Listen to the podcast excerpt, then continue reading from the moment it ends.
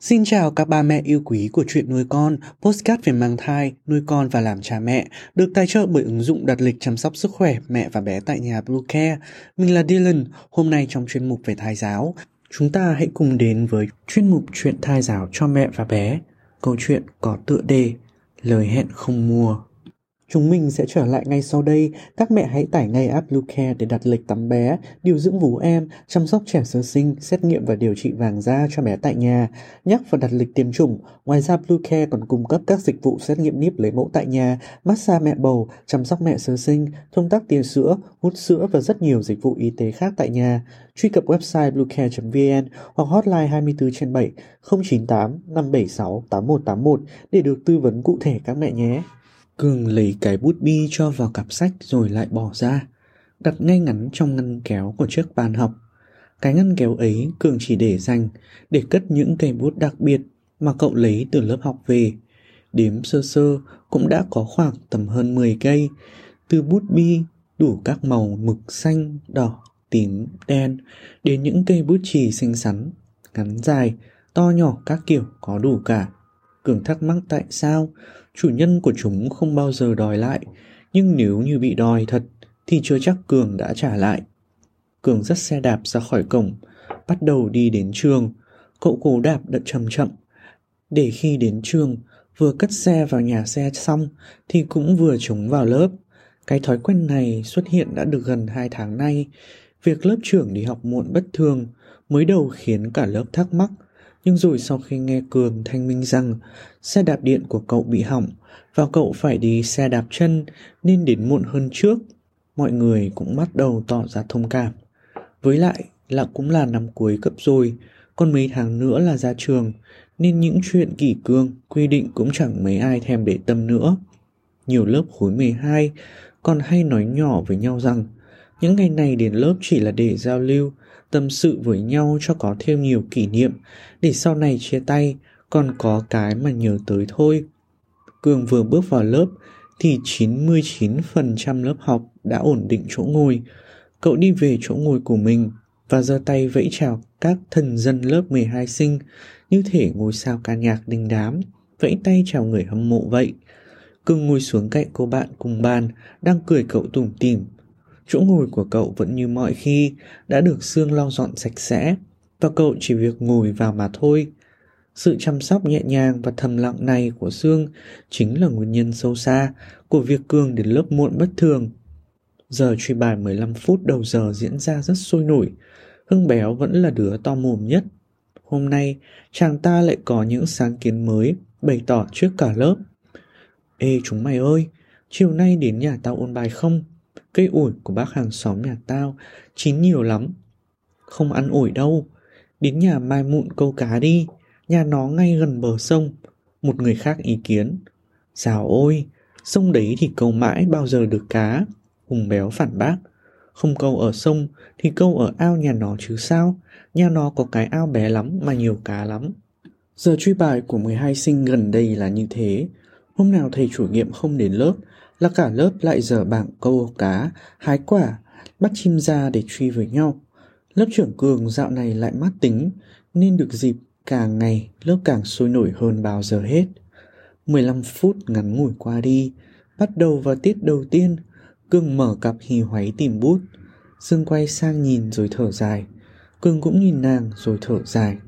Trên bàn có hai cây bút bi, một cái mực đỏ, một cái mực xanh, cái mực xanh xương để chép bài, cái màu đỏ nàng để ghi các đầu bài và những phần quan trọng cần chú ý. Cường hết nhìn xương, rồi lại nhìn hai cây bút, rồi chẳng cần hỏi cậu ta, đưa tay toan nhặt cây bút mực xanh lên, nhưng Sương đã kịp chộp lấy. Vậy là hôm nay, Cường phải chép bài bằng mực đỏ. Nếu để thầy giáo nhìn thấy, thì chắc chắn sẽ bị thầy nhắc, nhưng vì đã lỡ để quên bút ở nhà, nên cậu cũng chẳng còn cách nào. Dạo này Cường thấy tâm hồn mình lơ đãng, từ một lớp trưởng nóng tính và nghiêm khắc, gần đây cậu bỗng trở nên mát tính và dịu dàng đến lạ. Trong giờ học, cậu hay quay sang Sương nhìn lén cô bạn. Cậu thấy Sương dạo này sinh lên rất nhiều, nhưng cậu vẫn nghi hoặc, hoặc cảm giác của mình. Cậu hay tự hỏi chỉ mỗi mình cảm giác thế hay cả lớp đều thấy thế nhỉ? Cậu muốn hỏi một ai đó ở trong lớp để xem là cảm giác của cậu có đúng không, nhưng vì sợ mọi người biết mình thích Sương nên cậu không dám nói ra. Mà thực ra mọi người biết cũng chẳng sao, Cương chỉ sợ Sương biết thì cậu chẳng biết chui vào lỗ nào nữa. Sương là cựu lớp trưởng của mấy hai sinh, cô nàng có điểm thi vào lớp 10 cao nhất lớp, nên từ hồi mới vào lớp đã được cử làm lớp trưởng. Nhưng vì chưa làm cán bộ lớp bao giờ, lại hơi nhút nhát nên nàng chỉ làm được đúng một học kỳ năm lớp 10. Sau đó trước lớp trưởng được chuyển sang cho Cường. Từ trước đến giờ, Cường chưa bao giờ để ý đến Sương, dù Sương học rất giỏi. Có thời gian, Cường còn không ưa Sương một tí nào, nếu không muốn nói là ganh ghét, vì nàng được nhiều thầy cô ưu ái quá. Đến lớp 12 thì cảm giác ganh ghét ấy có vẻ vơi bớt đi vì Sương cũng không quá nổi như trước nữa. Cô nàng có vẻ trầm tính hơn, khiêm tốn hơn rất nhiều. Từ ngày Sương chuyển về ngồi cạnh, Cường thấy trong lòng mình như có bão, bão nhẹ thôi. Cậu vừa mừng vừa không mừng. Mừng vì thỉnh thoảng có thể liếc bài xương nàng học giỏi mà. Không mừng vì cậu vẫn thấy không ưa xương làm sao ấy. Hàng ngày đến lớp, Cường chỉ chú ý lau chỗ ngồi của mình, thậm chí có khi còn phủi bụi sang chỗ của Sương, và dù ngồi cùng bàn được tháng trời, Cường không bao giờ nói với Sương một câu nào. Nhà xương xa nên thường hay đến lớp muộn hơn Cường, nhưng nếu hôm nào nàng đến sớm thì nàng thường chú ý lau bàn ghế sạch sẽ cho cả Cường nữa. Việc này làm Cường thấy ngạc nhiên, thậm chí có chút cảm động. Việc ấy cứ lặp đi lặp lại. Mỗi lần cậu đến muộn hơn Sương, lại lau bàn ghế cho cả Cường, làm cậu ta thấy ngại vô cùng. Khi Cường đến sớm hơn thì cậu lại thấy tự dưng đi lau bàn ghế cho cả xương nữa thì cả lớp sẽ nhìn vào và nghi ngờ rồi vẽ nên chuyện ong bướm này kia.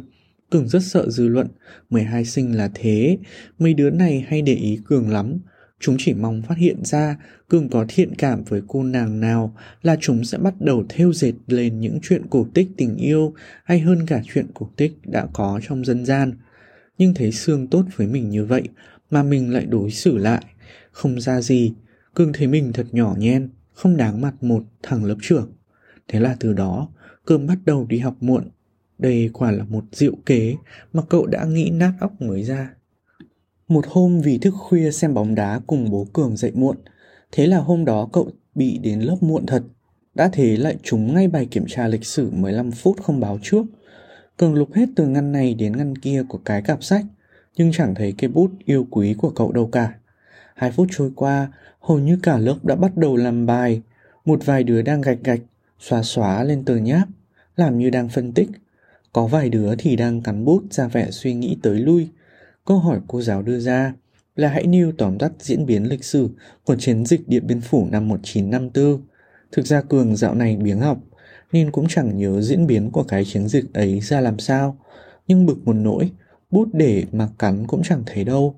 Bỗng dưng một bàn tay đẹp xinh, nhẹ nhàng đặt một cây bút bi mực đen ngay trước mặt cậu. Cường cảm động quay sang nhìn Sương, nhưng nàng chỉ cười, rồi ra hiệu cho cậu mau làm bài. cương lý nhí nói lời cảm ơn trong mồm, rồi cúi xuống làm bài. Sương cũng chẳng lấy tay che bài làm của mình. Đi, cứ như thế nàng hiểu rõ tình hình của Cường. Vốn thông minh, nên khi liếc qua bài của Sương, Cường cũng dần nhớ ra được diễn biến của cái chiến dịch kia. Cậu hì hoáy làm bài, tuy vậy vẫn chặt chém gần 50%. Rồi hôm ấy cậu đã mang bút của Sương về nhà, không phải cố tình mà là cậu quên không trả. Cậu để cái bút vào trong ngăn kéo, định hôm sau mang lên lớp trả lại Sương nhưng lại quên mất. Sương cũng chẳng hỏi đến nên cậu đã để cái bút đó để ngắm mỗi lần nhớ đến Sương. Hình ảnh của Sương xuất hiện trong đầu Cường ngày một nhiều hơn. Một lần nữa đang chép bài thì bút cậu hết mực. Cậu quay ngay sang Sương nhìn nàng, văn nàng nhẹ nhàng hỏi lại, có cần mượn bút không? Có. Từ hôm ấy Cường bắt đầu để quên bút ở nhà nhiều hơn, để có cớ bắt chuyện với Sương. Người ta thích nhau thì thường có nhiều chuyện để mà hỏi nhau, nhưng mà Cường chỉ có thể hỏi mượn bút Sương mà thôi. Vốn đẹp trai, học hành lại không đến nỗi nào. Cường là mục tiêu của nhiều cô gái, và trên thực tế thì cậu cũng từng gặp kè đôi lần chủ yếu với mấy em lớp dưới. Nhưng chẳng hiểu vì sao chuyện hẹn hò của cậu chưa đâu vào đâu thì đã tan vỡ. Có lẽ vì Cường khô khan quá, trong lòng thì thích người ta lắm, nhưng lại chẳng biết quan tâm nên toàn bị đá sớm.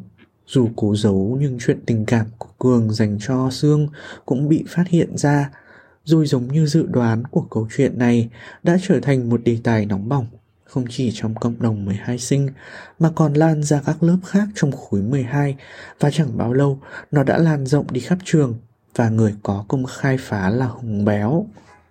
Một buổi sáng thứ bảy đẹp trời, Cường đã đến lớp hơi sớm và Sương vẫn chưa đến. Cậu đành phải lau bàn cho cả hai đứa. Người đưa rẻ lau bàn cho Cường là Hùng Béo, vì nó vừa lau xong, nó liền để ý ngay.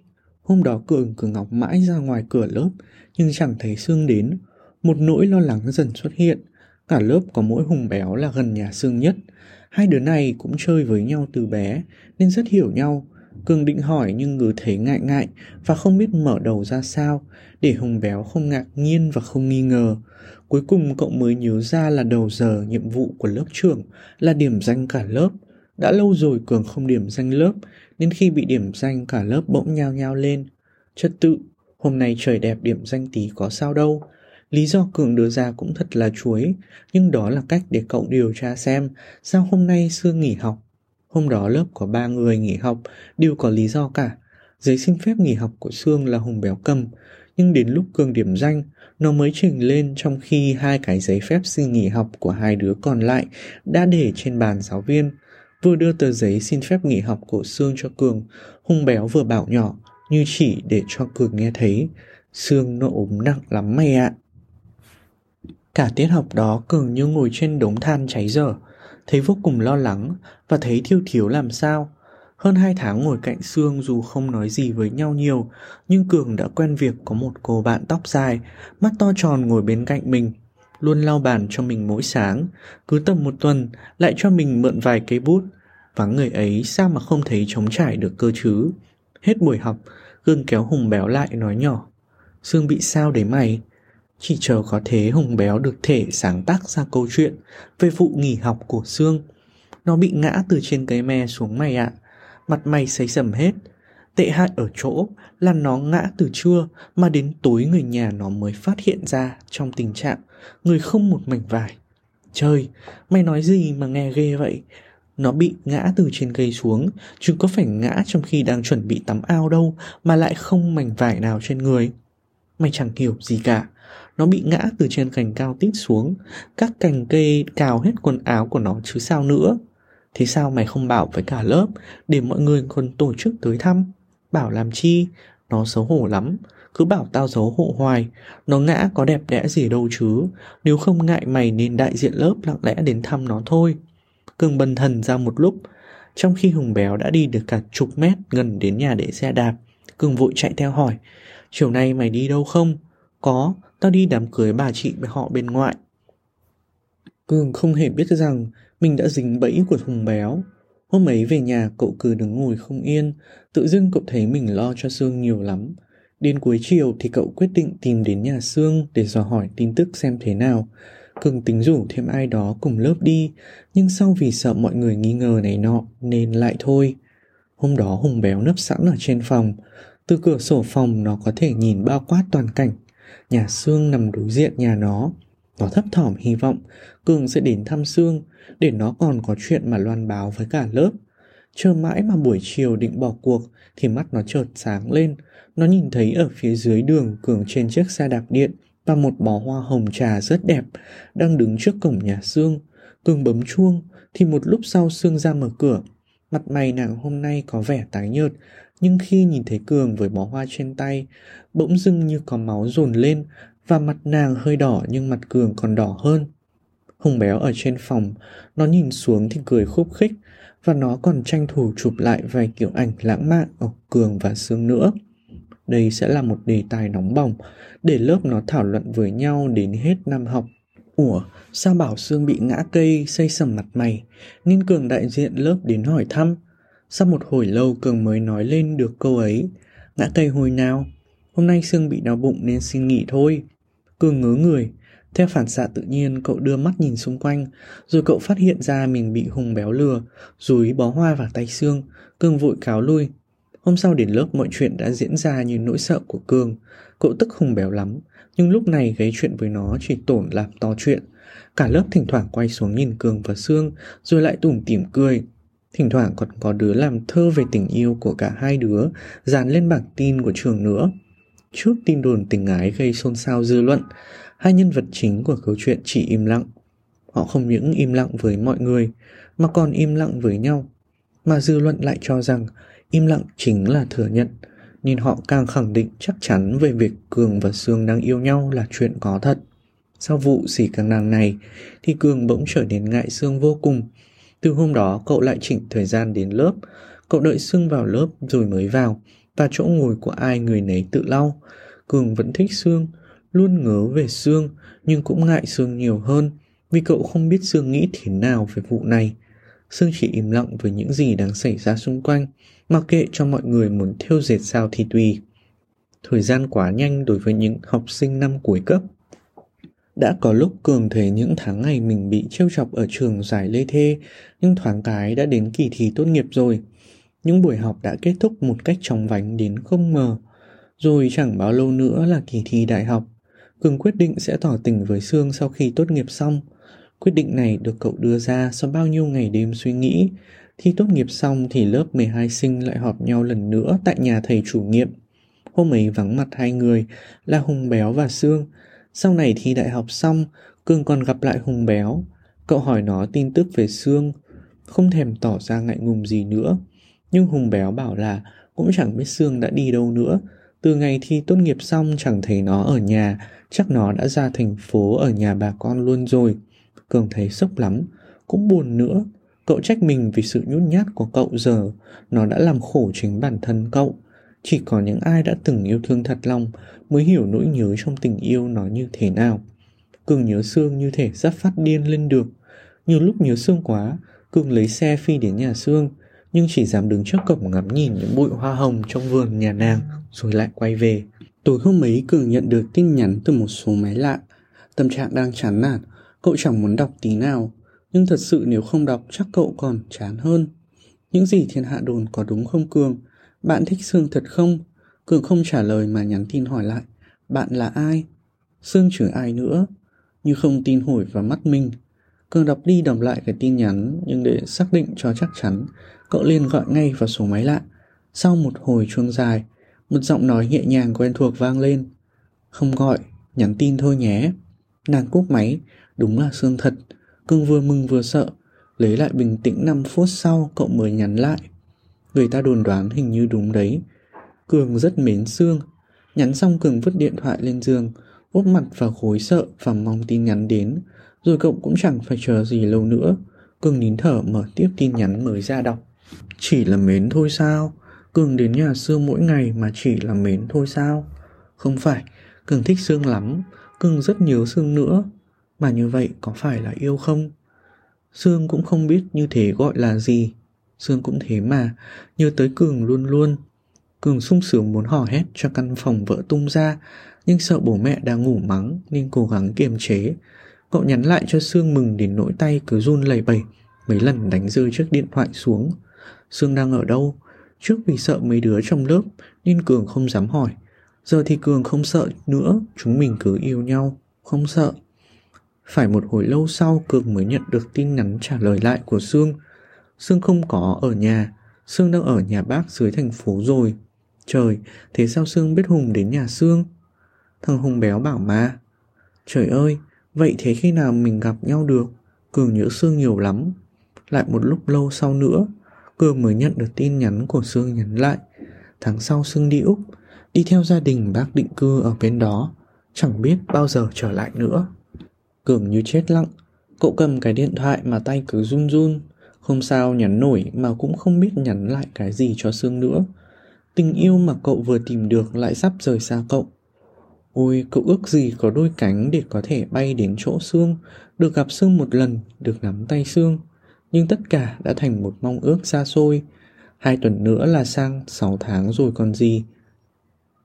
Từ đây đến hết tháng Sương không trở lại quê nữa Mà ở lại thành phố để chuẩn bị đi Úc luôn Cường thấy chân tay dã rời Thấy như có tảng đá nặng trịch đè lên ngực Và Sương nơi ấy nàng cũng thế thôi nàng đang khóc nữa.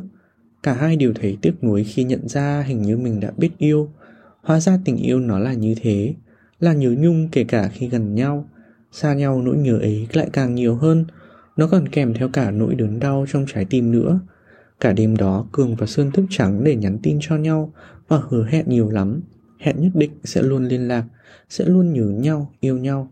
Hẹn khi nào đủ 20 tuổi sẽ gặp nhau tại một thành phố miền biển chung vào một mùa hè đầy nắng. Hai tuần tiếp theo cũng thế. Hai bạn trẻ không ngừng cùng nhau xây lên những ước mơ lung linh về tương lai. Cho đến khi máy bay của Sương cất cánh, đường liên lạc bị cắt thì những tin nhắn mới tạm thời bị gián đoạn. Chia tay Cường khóc, Sương càng khóc nhiều vì nỗi nhớ thương.